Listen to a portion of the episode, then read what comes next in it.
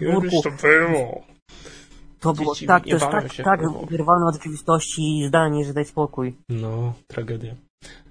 Czekaj, ja też sobie okno przymknę. Spoko. Nie uduś się. Ja może dam radę, ale no cóż, odcinam się od dzieciaków na placu zabaw. Jak prawdziwy dorosły siedzę przed komputerem i nagrywam podcast. Tak, ja też jestem taki dorosły, mam kontrolę nad swoim życiem i dlatego właśnie oglądam seriale. Kontroluję, co dopuszczam do swojej świadomości. Jak to kiedyś powiedział najpiękniejsze zdanie, jakie usłyszałem w polskim serialu Glina, jak Sztur gadał z córką tego Radziejewicza i powiedział, że już skończył się czas, w którym podejmowałem w życiu decyzję. Teraz to życie podejmuje za mnie decyzję. O, piękne takie. Ale to jest takie zdanie w scenie egzystencjonalne takie, mocno. Ale tak mi to jebło, że po prostu leżę i myślę sobie, Boże, scenarzysta, co żeś ty ze mną zrobił? Scenarzysta, Forrest Gump. No dokładnie, potem zaczął pić. Tak. No dobra, dawaj, nagrywamy. Dawaj, zaczynamy.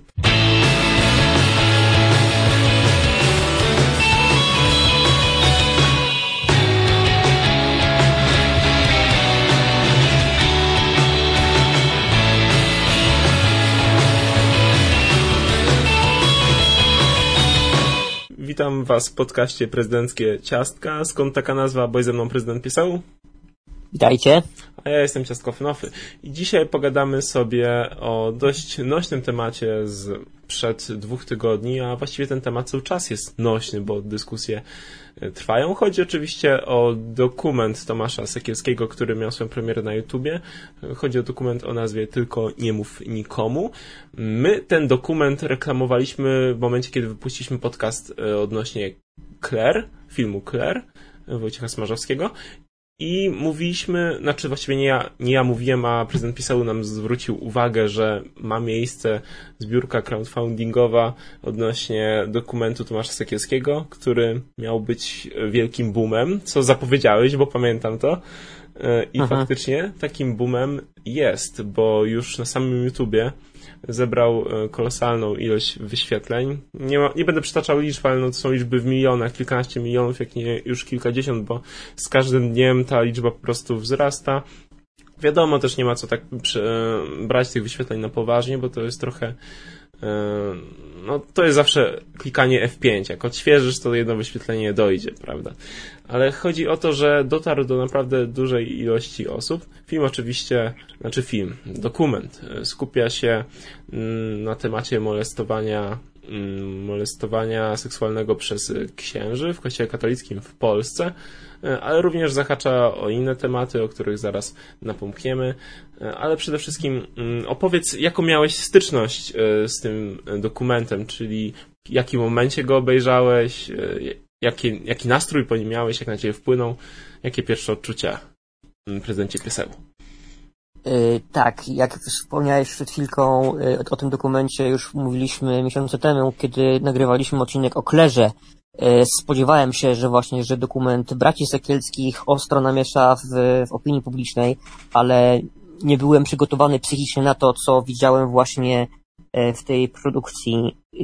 W jakich okolicznościach ją zobaczyłem, to było chyba dzień premiery. Po prostu dostałem message od mojej znajomej, że już jest. Więc rzuciłem wszystko, usiadłem z telefonem w łapie, słuchawki na uszach, żeby nic mnie nie rozpraszało i oglądałem to na raty niestety, bo mimo, że ten dokument trwa tylko 2 godziny, to Sekielscy zrobili taki film o takim ciężarze emocjonalnym, że wydaje mi się, że chyba jest mało osób, które by obejrzały go z marszu od początku do końca, bo poszczególne historie składający się w cały przerażający obraz tak oddziałuje na psychikę, że jestem pewny, że do tego filmu nie wrócę, bo nie mam na to siły, ale na pewno o nim nie zapomnę. Tak, ja miałem podobnie jak ty, w takim sensie, że nie obejrzałem go na pewno w dniu premiery, ale dostałem dużo informacji od znajomych i też została zalana tablica facebookowa z przez znajomych, którzy udostępniali ten film. I nie miałem nastroju w sobotę, bo on miał premierę bodajże w sobotę. Nie miałem nastroju akurat oglądać go w sobotę, więc obejrzałem go w takie święto wręcz, czyli w niedzielę. Gdyż była to chyba niedziela. Bo właśnie wydaje mi się, że on chyba był w niedzielę, bo widziałem komentarze, że to jest idealny film na niedzielę. Może, ale mi się wydaje, że miał premierę w sobotę, bo ja odwlekałem z całym dniem. Dobra, ale nieważne, to nie jest tak bardzo istotne. Bardziej istotne jest to, że odwlekałem z obejrzeniem tego filmu. Odwlekałem obejrzenie tego filmu i finalnie go obejrzałem tak pod wieczór. Uznałem, że no dobra, już jest klimat, mogę go sobie puścić. Otwarta głowa, oglądałem gorsze, nie mogę tak tego skalować, ale oglądałem o podobnej tematyce już dokumenty i filmy i obejrzę kolejny. Dobra, tylko on bardziej dotyczył naszego polskiego podwórka, dlatego stąd właśnie tak się wzbraniałem. Dlatego ten film ma taką siłę uderzenia, że to dotyczy tego, co się dzieje u nas, o czym wszyscy dokładnie wiedzą, ale po raz pierwszy ktoś powiedział o tym bardzo głośno. Tak, no cóż, reakcje społeczne na ten film na pewno wzbudził reakcję, bo pamiętam, że była właśnie niedziela, w poniedziałek później idę do pracy, oczywiście każdy o tym filmie rozmawia, każdy o tym filmie dyskutuje, dyskusje na różnych serwisach internetowych trwają, film jest reklamowany nawet na takich portalach informacyjnych, dosyć nośnych, nawet wsiadam do samochodu, jadę do pracy, już słyszę o tym filmie w samym radiu, trwają dyskusje, gdzie zawsze pasmo poranne w radiach jest dosyć rozrywkowe, żeby cię nastawiło pozytywnie na dzień i przede wszystkim rozbudziło, wiadomo jak to jest w radiu. Tak, dokładnie. A tutaj trwają zażarte dyskusje dwójki rozrywkowych redaktorów na temat tego filmu. Może dyskusje to za dużo powiedziane, ale przede wszystkim takie informacyjne dysputy, że premiera takiego filmu miała miejsce. No a była to stacja dosyć rozrywkowa, nie nastawiona na jakieś takie publicystyczne tematy, więc nawet tam dotarła informacja o premierze tego filmu, a to przypominam, że to był tylko dzień po premierze. Także Tomasz Sekielski, nie wiem, czy on jakoś tak mocno promował ten film, przede wszystkim no, były trailery, ale to były raczej trailery takie stricte YouTube'owe, że ten, kogo tematyka interesuje, do tego ten film dotrze. Na pewno po Klerze można myśleć, że Kler właściwie tak spowodował, że ten film chciał obejrzeć jeszcze większa ilość osób. Takiej wagi, że na Klery jednak to jest fabularny film, a tylko nie mów nikomu. Pokazuje mocny obraz dokumentalny. Warto tutaj zwrócić uwagę, że czemu ten film tak wzbudza temat dyskusji, bo mamy czarno na białym z dowodami, że takie rzeczy miały miejsce, bo o takich rzeczach się mówiło, o takich rzeczach się słyszało, czy to na małych wsiach się powielało nie tyle co plotki, ale informacje. A tutaj w tym filmie mamy po prostu księży nagranych ukrytą kamerą, którzy przyznają się do tych czynów, którzy przeżywają konfrontację z ofiarami. Ale żeby już nie wybiegać tak za daleko, jakie opinie wywarł ten film w społeczeństwie? Czy społeczeństwo się podzieliło, prezydencie pisało? Czy niektórzy mówili, że to są same kłamstwa, oszczerstwa w tym dokumencie?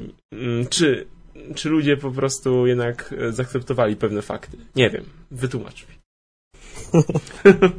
Powiedziawszy, ten film mógł można powiedzieć, że wbił kij w mrowisko, bo ten temat jest i mi się wydaje się, że do momentu premiery tego dokumentu był tematem tabu, bo niby wiadomym jest, że temat pedofilii występuje w kościele katolickim. To nie jest zjawisko powszechne, ale niepokojąco nagminne. I gdy właśnie ten dokument miał premierę, to pierwsze co zrobiłem, to właśnie wyszukiwałem wątki. Po prostu wklepałem nazwę dokumentu w wyszukiwarkę i się dałem porwać internetom, żeby zobaczyć właśnie reakcję. I wiadomo, że im bardziej ktoś jest zaangażowany politycznie z prawa czy z lewa, wyraża swoje zdania na temat dokumentu i te opinie są niestety najczęściej skrajne, bo ktoś powie, że w końcu ktoś to powiedział, coś o czym wiedzieli wszyscy, z drugiej strony podniosły się głosy, że to jest prowokacja, bo zbliżały się wtedy wybory europarlamentarne i to dlatego ten film puścili, żeby zrobić nagonkę na Kościół, aczkolwiek mi się wydaje, że ten film absolutnie nie ma na celu szczucia na instytucję kościelną, tylko raczej na wyszczególnienie tych właśnie potwornych egzemplarzy, które występują w tej organizacji. Ja, oglądając ten dokument, nie miałem wrażenia, że to jest atak na osoby, które powiedzmy są wierzące, tylko to jest po prostu pokazanie procederu, który jest po prostu nie mieszczący się w głowie, bo jak można w normalnym, cywilizowanym państwie dbać o to, żeby pedofilów kryć przez 14 lat i przerzucać ich z parafii do parafii. Tak, ten film tak jasno krytykuje same procedury postępowania Kościoła w takich momentach, w których ofiara molestowania zgłasza to, że jest właśnie molestowana przez księdza. I przede wszystkim, co uderza w tym filmie, to wydźwięk tych procedur. Nie tylko same konfrontacje ofiar ze swoimi katami, że tak powiem, ale również to, że mamy te przenoszenia danego księdza do drugiej parafii, który jeszcze wykonuje chociażby rekolekcje, gdzie jest to czarno na białym nagrane. I później dochodzi do różnych innych konfrontacji, właśnie załóżmy Tomasza Sekielskiego z danym proboszczem, który stara się zatuszować sprawę albo zamieść sprawę pod dywan, bo on się temu przyjrzy i no, co pan mówi, co pan za rzeczy mówi. Nie chce mi się wierzyć, że ci ludzie tego nie wiedzą, na pewno. No, ja już nie będę tak wybiegał raczej w stronę oszczerstw, ale uwzględnię to, co ty powiedziałeś, że ten dokument nie ma uderzać w osoby wierzące, bo jeżeli ktoś chce wierzyć, to niech wierzy. Nikt tutaj nie obraża przecież wierzeń, przekonań religijnych, tylko ten film trafia po prostu w coś innego. Trafia w to, jak kulawa jest momentami ta cała instytucja kościelna, gdzie są jej braki, gdzie są jej zaniedbania w danych procedurach, ile rzeczy jest po prostu puszczanych płazem, nie tylko właśnie ze strony osób decyzyjnych w kościele, tylko również ze strony państwa, które jak widać, jak wiemy na przestrzeni lat, jest mocno z kościołem zintegrowane. Czy to bardzo, bardzo moim zdaniem. Dokładnie.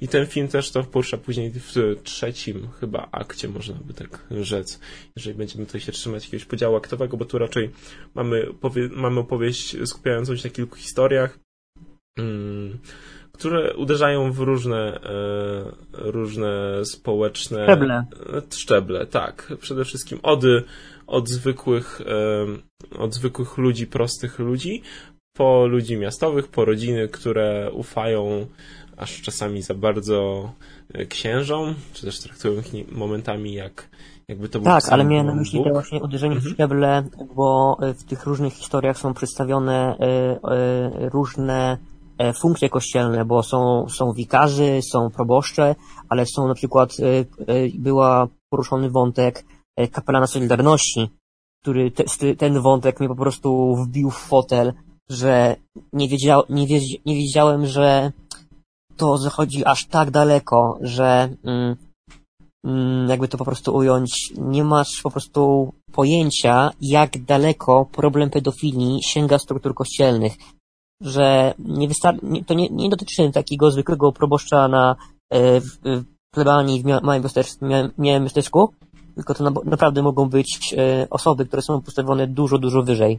Tak, bo to są osoby decyzyjne i wiadomo, że w takiej instytucji mogą się wykręcać, mogą mówić, że o tym nie wiedzieli, mogą mówić, że przekopywali pewne rzeczy, ale prawda jest taka, że jeżeli jesteś osobą decyzyjną, czyli jesteś na szczycie tej hierarchii kościelnej, czyli jesteś biskupem chociażby, podejmujesz decyzję o przeniesieniu danego pedofila z placówki do innej placówki tylko po to, żeby zamieść sprawę pod dywan przynajmniej w jednej parafii, to no jesteś osobą po prostu złą, nikczemną i nie ma wytłumaczenia dla mnie czegoś takiego jak ukrywanie zbrodniarza, bo to jest dla mnie a już nie będę tak odlatywał, bo trochę lecę już emocjonalnie, ale no właśnie ten dokument sprawia, nie ma co się dziwić, bo ten dokument naprawdę wzbudza skrajne emocje, ciężko jest, że tak powiem, nie ulegać agresji. No przejść obojętnym na pewno.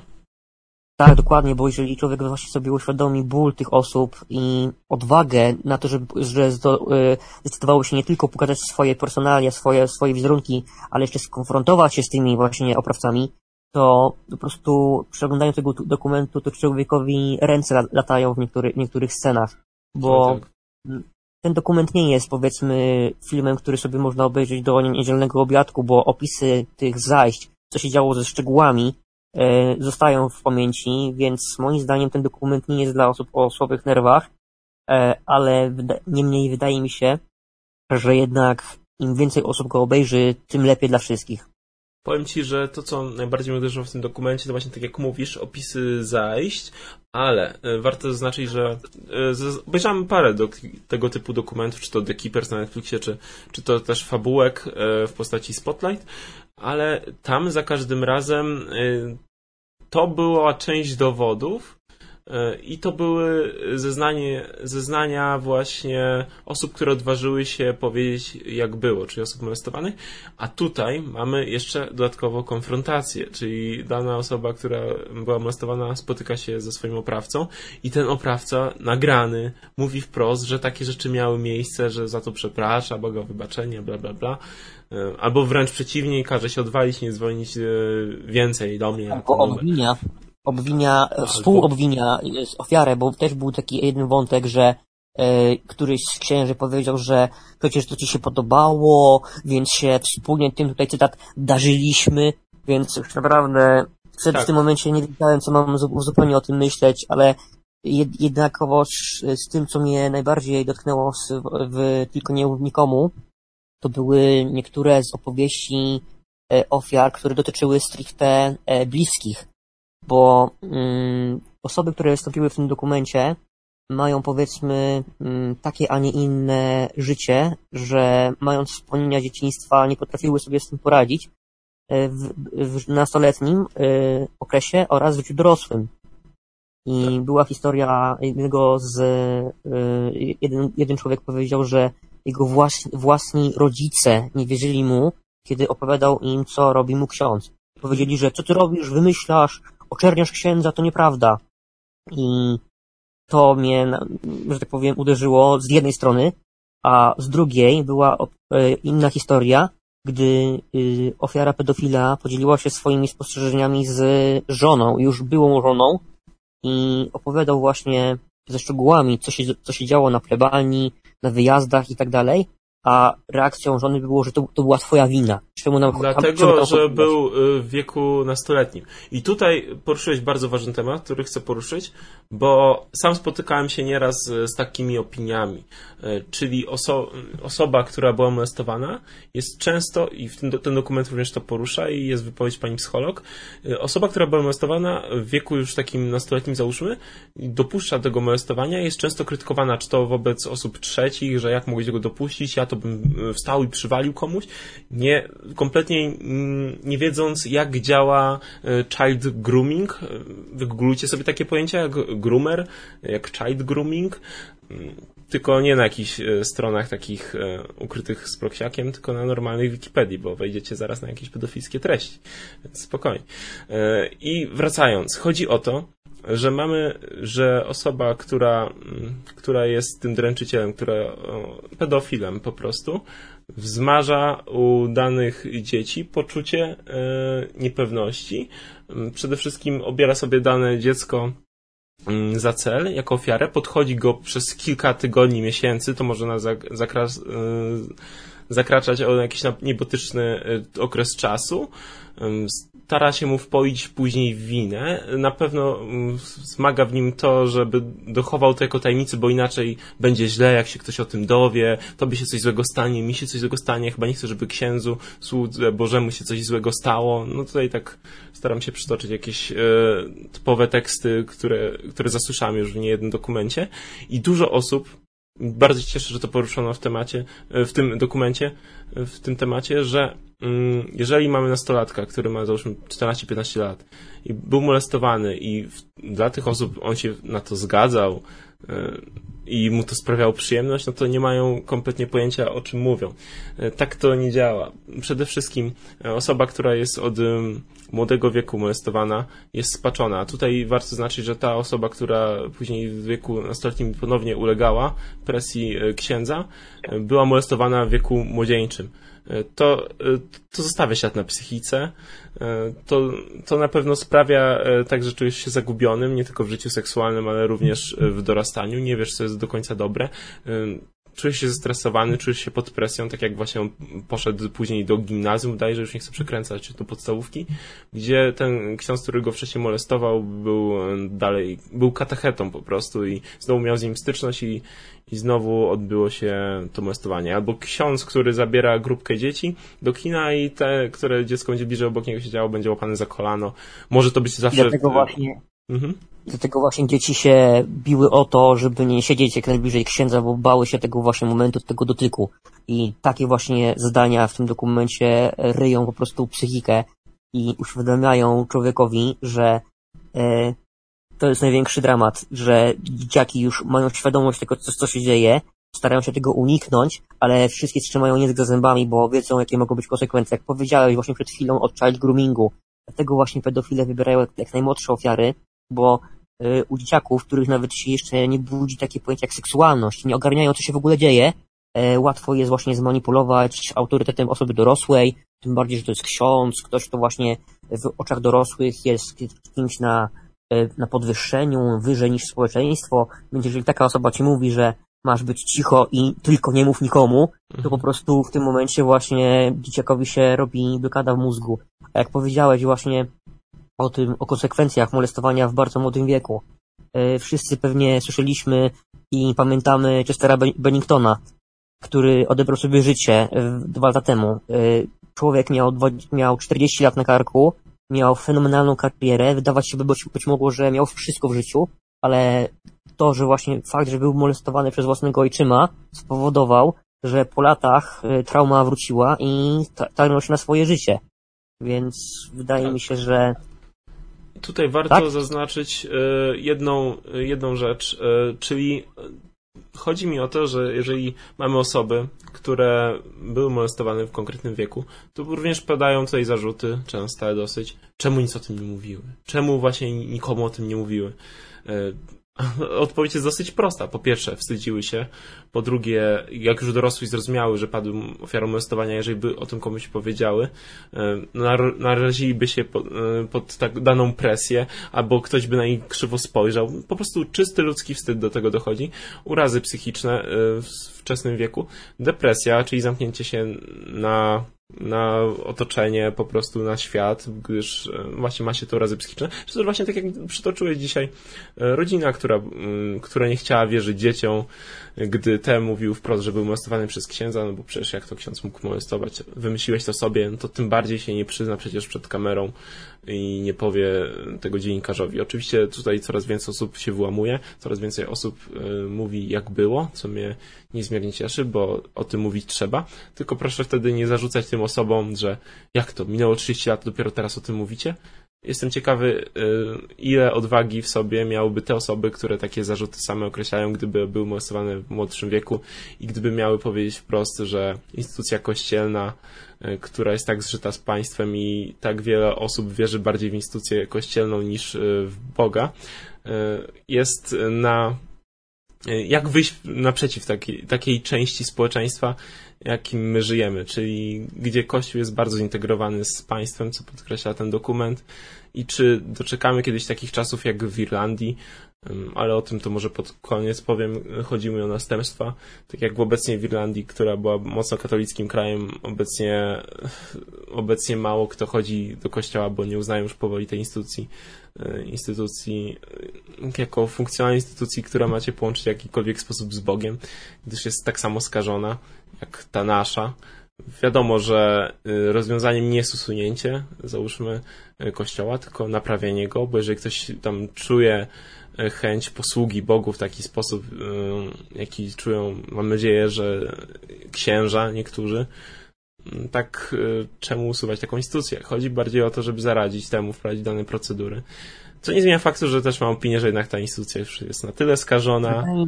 Wydaje mi się, że rozwiązaniem idealnym byłoby po prostu zero tolerancji do takich zachowań. W zasadzie w momencie, w którym jest udowodniony akt pedofilii, to powinien być bezwzględny wydalenie ze stanu duchownego i pełna współpraca z władzami cywilnymi. Dobrze. Czyli pokazanie personaliów, akt dowodów w sprawie, żeby takiego człowieka namierzyć, osądzić i zrobić mu sprawiedliwy proces i go skazać, a nie na zasadzie takiej geograficznej wyliczanki, że przesuwamy księdza do innej parafii i mamy tajemnicę kościelną, nie musimy wam mówić, gdzie on jest. Dobra. I jak była sytuacja z księdzem Wesołowskim, który właśnie miał zarzuty molestowania na misjach zagranicznych, gdzie chyba w Gwatemali zgłosiło się ponad 1000 rodzin. 1000 rodzin zgłosiło się w sprawie listu gończego za tym człowiekiem, a Kościół po prostu wysłał go w świat i powiedział, że nie musi mówić, gdzie aktualnie ten człowiek przebywa. Tak, no liczby są kolosalne, podobnie jak w aferze bostońskiej, o której można szerzej posłuchać w filmie Spotlight, który został nagrodzony Oscarem. Ja się odniosę jeszcze właśnie do tych swoich słów odnośnie tego, że zero tolerancji dla pedofilów, oczywiście, zgadzam się, popieram, tylko zobacz, że instytucja jest tak skażona, że mamy osoby decyzyjne, czyli mamy biskupów, mamy hierarchów kościoła, którzy zezwalali na te procesy. I może teraz zostały wprowadzone dane ustawy, żeby to zagodzić, ale co z osobami odpowiedzialnymi za te przenoszenia z parafii do parafii? Myślisz, że zrezygnują ze swoich dobrze opłacanych stołków? No, bo jakoś mi się nie wydaje. Mają kontakty, mają tyle rzeczy, mają władzę przede wszystkim, więc osoby, które siedzą na tak wysokich stanowiskach, tej władzy nie będą chciały oddać, tylko powiedzą, no już sprzątamy, już jest w porządku, już uspokójcie się, skończcie tę nagonkę na Kościół, tak jak to było na chociażby konferencji prasowej po pierwszych doniesieniach pedofilskich, które wyciekły do mediów. Oj, tego tematu nie poruszajmy, bo jak słyszałem wyjaśnienia tej agencji prasowej Episkopatu na temat tego, jak należy interpretować te wydarzenia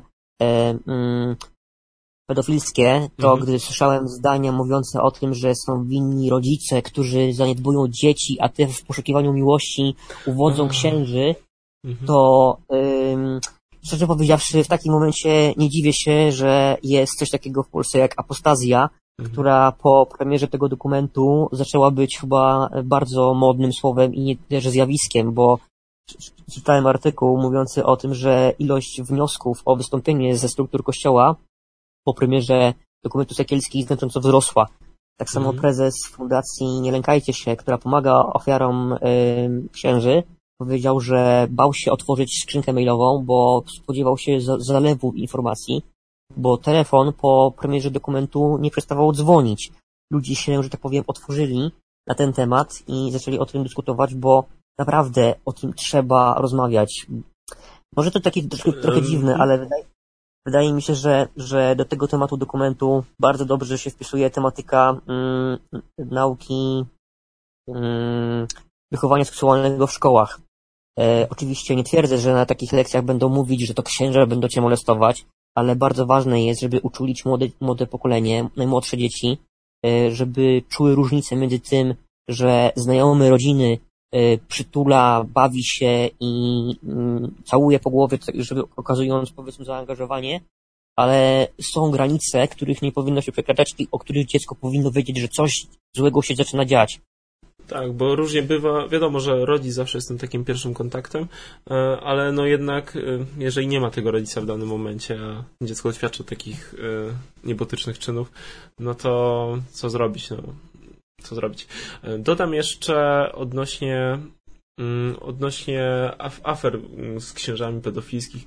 Mieliśmy dosyć głośną aferę w Bostonie samym. Zachęcam was do obejrzenia po raz kolejny filmu Spotlight, gdzie w zamieszaną aferę było 70 księży. To są zawrotne liczby w samych Stanach, 70 księży, w samym Bostonie. A liczba ofiar sięgała w tysiącach. Dodam jeszcze właśnie do tego, co mówiłeś o tym, że ksiądz mówiłeś, tak? Bał się otworzyć skrzynkę, czy osoba, która... Prezes fundacji, która pomaga... Tak. Słyszałem coś podobnego, z tym, że już bardziej o skutkach tego dokumentu. Wracałem samochodem jechałem samochodem z punktu A do punktu B i słuchałem audycji radiowej, dosyć takiej długiej, można by rzec takiego właściwie wywiadu, osobie, która pracuje w placówce, osobom pomagającym, które padły ofiarą molestowania po prostu. I obecnie po tym dokumencie Linia wręcz jest czerwona, linia wręcz brakuje osób w danej placówce, żeby odbierały telefony. Gdy rozmawiają przez, załóżmy, pierwsza rozmowa wstępna może trwać w granicach średniej tak godzinę z hakiem, od 40 minut do godziny, żeby później się umówić na wizytę. Trzeba przejść tą właśnie taką rozmowę wstępną, dosyć bolesną i dosyć taką, no, osoba na pewno, która dzwoni, chce się zwierzyć w jakiś sposób i spotkać się w czteroczu z osobą, która może jej pomóc. Gdy kończy się taka rozmowa, przychodzi kolejna osoba z linii i się pyta, czemu tak długo oczekiwała na telefon. I takie rozmowy mogą trwać nawet aż do 40 minut, stąd druga osoba dostaje taką informację, że właśnie rozmawiała przed chwilą z kolejną ofiarą i wtedy jest takie zrozumienie na linii, ale do czego zmierzam? Chodzi o to, że w danych placówkach pomagającym ofiarom z mastowaniem telefony się po prostu są aż czerwone od kolejnych połączeń, brakuje ludzi, którzy mogą pomagać. Także ten dokument nie tylko spowodował, że więcej, że nie tylko uderzył bezpośrednio w sam Kościół i właściwie to, jakimi procedurami operuje, jak te procedury są bardzo kulawe, ale również dodał odwagi osobom, które padły ofiarą molestowania, co jest chyba jednym z najważniejszych czynników, jakie ten dokument miał wywołać. Dokładnie. Po prostu dał ten dokument głos ofiarom. Przejdźmy do podsumowania tego reportażu, bo jeżeli chodzi o jego końcówkę, no była dosyć mocna, głównie z uwagi na ukazanie tego jednego faktu dotyczącego decyzji głów Kościoła w momencie pontyfikatu Jana Pawła II, kiedy to większość skandali pedofilskich była tuszowana, ukrywana, no i postępowano zgodnie z procedurami, czyli przenoszono danych kardynałów, kapłanów z parafii do parafii, czy też robiono transfery czasami między krajami i miało to miejsce w samej Stolicy Apostolskiej, aż do momentu słynnej afery bostońskiej, o której tutaj już wcześniej wspominałem i o której możecie szerzej poczytać w linku w opisie, który zamieszczę, oraz również możecie obejrzeć film fabularny dotyczący tej afery, który jest dosyć rzetelnie zrobiony i nosi on tytuł Spotlight, dostał Oscara w kategorii najlepszy film. Co sądzisz, Piesełu, o samej tej scenie w reportażu? Jaki miała wydźwięk dla ciebie? Czy była wystarczająco mocna? Czy uderzyła cię jakoś w finalnej konkluzji tego ostatniego segmentu? Szczerze powiedziawszy, ta ostatnia scena była czymś, czego się spodziewałem, no bo umówmy się, wiadomym było, że jednak Kościół nie padnie na kolana, nie rozedrze z szat i powie, że tak, to prawda, jesteśmy winni i przepraszamy Boga na wybaczenie. Ale samo oglądanie właśnie takich wniosków podsumowujących ten dokument, gdy widziało się, że jednak te nawyki przesyłania księży do różnych parafii, do różnych krajów, pokazuje, udowadnia, że jeszcze wiele wody upłynie, a w tej sytuacji naprawdę niewiele się zmieni. Przynajmniej tak uważam. Mhm.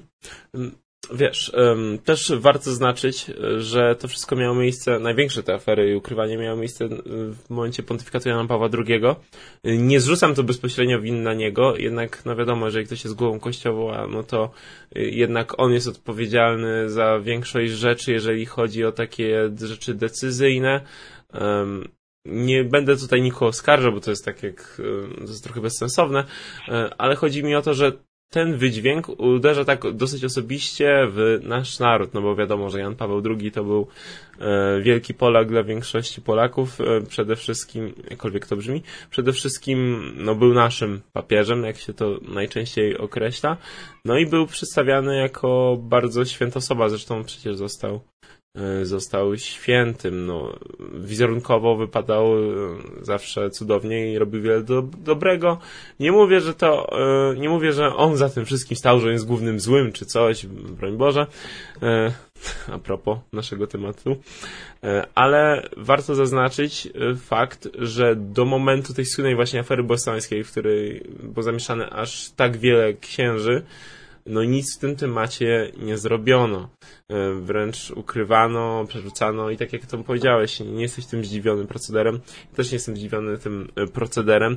Jednak wydaje mi się, że większość społeczeństwa stara się wypaczać to z głowy, mówiąc okej, wiadomo, w kościele często jest, mają miejsce takie rzeczy jak pedofilia i nie poruszają tego tematu, że te rzeczy były mocno ukrywane w tym okresie, kiedy pontyfikat miał Jan Paweł II. Warto też zaznaczyć, że to nie jest tak kolorowo odnośnie co do postaci Jana Pawła II. Nie będę tutaj się bał rzucać takimi słowami, gdyż no tak jest, po prostu trzeba sobie powiedzieć, że w Polsce Jan Paweł II jest bardzo czczony jako osoba. Niczego mu oczywiście nie ujmuję, bo sam byłem dzieciakiem, kiedy on służył i dla mnie, wychowałem się w tym etapie, kiedy on był naprawdę dla mnie jakąś wielką, ikoniczną postacią, jak podejrzewam, jak dla większości Polaków, tym bardziej, że Kościół, jak to się mówiło, wiele zrobił co do naszego ustroju i jego zmiany i reformacji, ale przede wszystkim warto tutaj zaznaczyć, że na świecie on obecnie jest w innych krajach mocno krytykowany. W Polsce ten temat jest mocno przemilkiwany. No, oczywiście ten reportaż go podejmuje w jakiś sposób. Rzuca nam fragmenty wywiadów, dosyć niezręcznych wywiadów, które idealnie odzwierciedlają stosunek co do samego tematu. Sam temat jest tak jakoś niezbyt poruszany.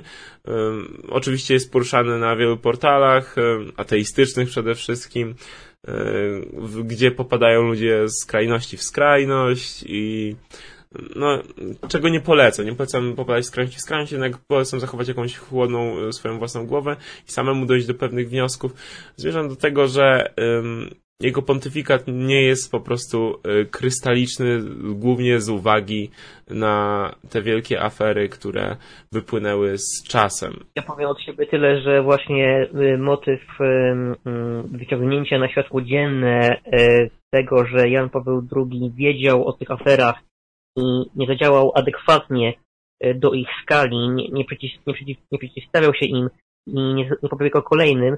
Sam fakt, że cały świat szeroko to komentuje, a my w Polsce na ten temat milczymy, jest dla mnie sprawą oczywistą. No bo, jak powiedziałeś wcześniej, Jan Paweł II pełnił pontyfikat w czasie, kiedy w Polsce naprawdę dochodziło do wielkich przemian i dlatego taka otoczka tego kultu świętości powoduje, że mnóstwo starszych osób po prostu nie dopuszcza do świadomości tego, że Jan Paweł wiedział o tych aferach i nie robił w tym temacie tego, co powinien, co teraz dobitnie widać na przypadku pontyfikatu papieża Franciszka, który błaga o przebaczenie, który całuje przedstawiciela ofiar pedofilskich po rękach i działa w zupełnie inną stronę. Więc wydaje mi się, że motyw poruszenia naszego papieża w tym dokumencie był bardzo odważny, też bardzo konieczny. Okej. Właśnie cieszę się, że poruszyłeś przykład papieża Franciszka, bo jest to moim zdaniem coś innowacyjnego, ktoś innowacyjny na tym stanowisku, bo na pewno bardziej tolerancyjny, szukujący wiele ciekawych reform, więc może coś się naprawdę zacznie zmieniać w samej strukturze Kościoła katolickiego. Albo może znowu usłyszymy o tym, o abdykacji. Może tak być, że też z Benedyktem tutaj dobrze. Nie będziemy już tego aż tak głęboko wchodzić w te struktury, no bo tutaj, jak wiemy, nie będziemy też starali się tworzyć teorii spiskowych, ale coś tu śmierdzi. Dobra, ale właśnie skoro dyskutujemy o takim, powiedzmy, skutkach tego dokumentu, to na przykład ja, googlując informacje na temat reakcji ludzi na Tylko nie mów nikomu, dosprałem się do informacji, że strasznie wzrosła liczba podań o tak zwaną apostazję. Czyli, mówiąc krótko, to jest prośba o całkowite wycofanie się ze struktur Kościoła katolickiego, czyli taka osoba nie chce być pochowana w pogrzebie katolickim, nie chce mieć żadnych ślubów, chrzcin, pogrzebów, po prostu chce się dosłownie wyjść, zamknąć drzwi i wyrzucić klucz. po tym dokumencie lista tych wniosków wystrzeliła pod sufit. I to jest dla mnie dowód na to, że ten dokument naprawdę odcisnął trwały ślad w życiu wielu osób. Tym bardziej, że taki akt apostazji nie jest czymś łatwym do uzyskania, jeżeli chodzi... No tak słyszałem, nie próbowałem. To nie jest decyzja, którą można łatwo zmienić. To nie jest takie, że dzisiaj będę katolikiem, jutro nie będę, dzisiaj nie będę. Jeżeli ktoś mówi, że odchodzi od kościoła, no to finito. I to jest naprawdę decyzja, którą trzeba przemyśleć. I z tego, co czytałem w komentarzach na różnych forach, to po prostu wiele osób deklarowało, że od lat się nosiło się z takim zamiarem, a dokument braci Sekielskich tylko tej decyzji ich umocnił. I był takim pchnięciem w tym kierunku. Okej. W takim razie dosyć ciekawe. Tym bardziej, że w naszym państwie, które jest bardzo zżyte z kościołem katolickim, może to utrudnić w pewien sposób działanie, chociażby pod względem takim rodzinnym, społecznym, tak mi się wydaje. Jakiekolwiek obrzędy na pewno będą dosyć utrudnione, chociaż myślę, że te osoby potrafią jakoś sobie zaradzić i poradzić z tym. Jest to dosyć ciekawe, tym bardziej, że w Irlandii to zaczyna funkcjonować. Nie wiem na jaką skalę tam są akty apostazji wzięte pod uwagę, ale na pewno społeczeństwo mocno odcięło się od kościoła katolickiego. O czym też was odsyłam do PiS-u, bo tam będzie link do reportażu odnośnie statusu kościoła katolickiego wcześniej bardzo religijnym kraju, jakim była Irlandia. Okej. Ja jeszcze bym chciał poruszyć sprawę finału tego reportażu, który mnie nie ujął. Znaczy, był dla mnie zbyt taki aktorsko umoralniany. To była jedna rzecz, która mi się nie podobała w tym reportażu, czyli mieliśmy tutaj dwójkę ofiar, która wręcz w sposób akwizytorski starała się dotrzeć do arcybiskupa Nycza, tak. I robiła to w dzień, później próba w nocy, kiedy on faktycznie tam się znalazł. Za każdym razem odsyłano ich z kwitkiem. Moim zdaniem nie jest to tak łatwo się dostać na rozmowę, na audiencję do arcybiskupa, jak w tym reportażu chciano przedstawić, więc mnie zdziwiono, że tutaj ich pogoniono. A to wszystko było w takim kontekście, takim na chybcika staramy się zrobić komentarz społeczny tego, tutaj nas nie przyjmują, nie chcą z nami rozmawiać. Dla mnie zbyt dużo takiego aktorskiego, wręcz filmowego kunsztu zamiast mocnego wybrzmienia, jakim był wcześniejszy jakby akt odnośnie chociażby pontyfikatu Jana Pawła II. Ale finalnie oceniam, bo już możemy przejść do ocen. Czy masz coś jeszcze do dodania? Jeżeli chodzi o tą scenę z Nyczem, to podzielam twoje zdanie. Po tym właśnie, jak napięcie wzrastało na samym końcówce, to ta scena z Nyczem jednak była takim, powiedzmy, lekkim takim dostawiała niedosyt, że gdyby ten dokument zakończył się właśnie stricte na omawianiu roli Jana Pawła II w nietuszowaniu afer pedofilskich, to ten dokument dla mnie byłby naprawdę mocnym zakończeniem, a scena z Nyczem znacznie ochłodziła moje emocje. Właściwie brak tej sceny, ale to mniejsza. Myślę, że też nie wiedzieli, jak chcą to do końca zamknąć, tym bardziej, że teraz dowiadujemy się, że mają być kolejne części tego reportażu, bodajże już mowa jest o 2, jeszcze wcześniej parę dni temu była mowa o 1, teraz się okazuje, że materiał może wystarczyć nawet na kolejne 2 części, więc możemy mieć do czynienia z trylogią dokumentalną. Ciekawe, bardzo ciekawe, tym bardziej, że mamy dużo różnych rzeczy dużo różnych wydarzeń po reportażu, po emisji tego reportażu, więc faktycznie tego materiału jest. Na pewno zgłosiło się jeszcze więcej osób. Może być równie mocno. Oczywiście reportaż został również poddany dużej krytyce, jeżeli chodzi o sam Kościół katolicki, ich zwolenników, czy też niektóre partie, tym partię rządzącą, czy też ich przedstawicieli, ale również są przedstawiciele, którzy tego nie lekceważą. Nie mówią wprost, ale tego nie lekceważą, jak chociażby nasz obecny prezydent, że jest to ważna sprawa, trzeba to przemyśleć. Takiego posta na Twitterze tweetnął. Serio. No i... widziałem. Widziałeś. No dobra, ale jak to świadczy o nas, o społeczeństwie, jeżeli głowa państwa pisze, że na ten temat trzeba przemyśleć? No, nad czym tu myśleć? Tym bardziej, że nie mówi tego wprost i... No właśnie, to naprawdę... W każdym razie też nie mówię o tym, że taki reportaż...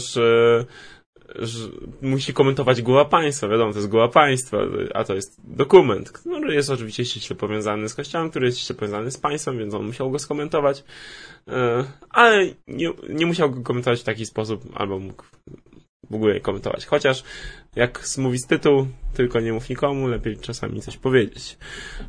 W każdym razie konkluzja moja jest taka, że z chęcią zobaczę kolejne części tego reportażu, bo mogą mieć one już...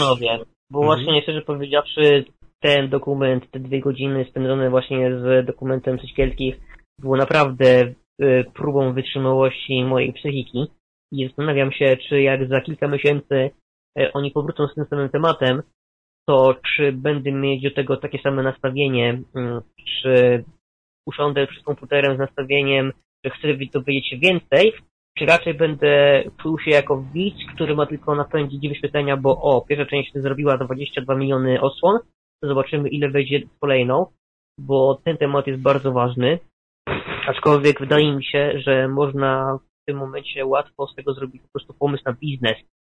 Tak, i to jest dobry wstęp do tego, do czego zmierzamy, bo niedawno miała miejsce niezła aferka z Sekielskim oczywiście w roli głównej, która dała, niestety, jakkolwiek by tego nie oceniać, dała podwaliny i argumenty w stronie przeciwnej co do tego reportażu i mamy do czynienia z iście hollywoodzkimi, możemy mieć do czynienia z iście hollywoodzkimi sequelami, które mają napędzić fame.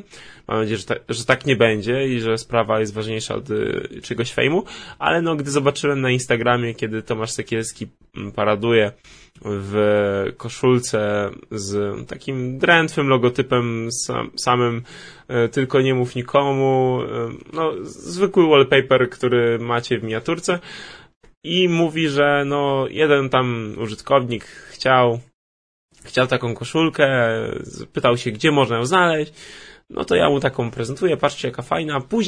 Później Sekielski mówi, że było dużo komentarzy, my też chcemy taką koszulkę, to on uznał, że to otwórzmy po prostu sklepik z koszulkami. Gdzie... który po prostu... słabe. To, co oni właśnie w tym momencie zrobili, że cały taki właśnie efekt tego szoku przekuli właśnie w taki merchandising, bo sorry, teraz są koszulki, za chwilę będą nie wiem co, może notesiki, może będą, nie wiem, różańce czy cokolwiek innego. Dodam jeszcze... Dobra, kontynuuj. Po prostu sam fakt, że Sekielscy wpadli na taki pomysł, że to ludzie skoro chcą, to im to dajmy. Po prostu stwierdził, że cały mój taki szacun za ten dokument padł na łeb, na szyję. Bo rozumiem, że oni chcą zarabiać, żeby mieć kasę na kolejne filmy, ale nie w taki sposób. Jeszcze zaznaczę właśnie, że dużo osób uznało, tak jak ty i ja zresztą też, bo powiedziałem to zdanie, że umerczowienie tego w ogóle jest wielkim jednym błędem, tym bardziej, że on zbierał na Patronite pieniądze do realizacji tego reportażu. Oczywiście nie bronię mu też wziąć tych pieniędzy z tego Patronite'a część dla siebie za sam reportaż, bo może coś tam mu zostało, fajnie, bardzo fajnie. Jednak czułem, że on to robi tak w sposób misyjny. Oczywiście, i on argumentował to w ten sposób, że przecież to wszystko było z waszych pieniędzy, nawet nie włączyłem żadnych reklam na YouTubie, ale teraz mam takie... To jest YouTube, to jest platforma. Mogłeś ustawić reklamy na początku i na końcu i naprawdę sądzę, że nikt by nie miał ci tego za złe, że jakaś tam reklama, bo musisz ustawić reklamę, która jest do pominięcia, to nie musi być jakaś 30-sekundowa reklama kremu Nivei, może być to taka malutka reklama w rogu, którą odklikujesz i na końcu też masz reklamę przy napisach i zamykasz. Oczywiście byłoby to trochę w złym guście, ale czy to byłoby w gorszym guście niż ten merch koszulkowy, który właśnie teraz wychodzi, który on tak stara się kuriozalnie argumentować i poci się przed kamerami i wpada w jakąś agresję, kiedy o tym jest mowa. Dla mnie to jest bardzo, bardzo słabe wizerunkowo. W najgorszym guście byłaby sytuacja, gdyby reklamy sugerowane przez Google podczas emisji tego dokumentu dotyczyłyby, nie wiem, projektów komunijnych. To by byłoby naprawdę zmusie. O Jezu, kup skuter. Tak. Nie wiem, co się teraz naprawdę daje na komunie. Chyba PlayStation? Coś takiego. Nie, już mamy etap skuterów, więc... Skuter, to się rozwija, więc zobaczymy... Będą hulajnogi elektryczne. No, mówię ci, w tym sezonie hulajnogi elektryczne będą hitem. Jakieś Xiaomi hulajnogi, coś w ten deseń. Ja ci to... mówię. No dobrze. Myślę, że tym takim bardziej śmieszkowym akcentem możemy zakończyć ten ciężki temat, jakim był ten reportaż, no bo no nie oszukujmy się, Tomasz Sekielski sam wprowadził trochę komedii co do umerczowienia marki.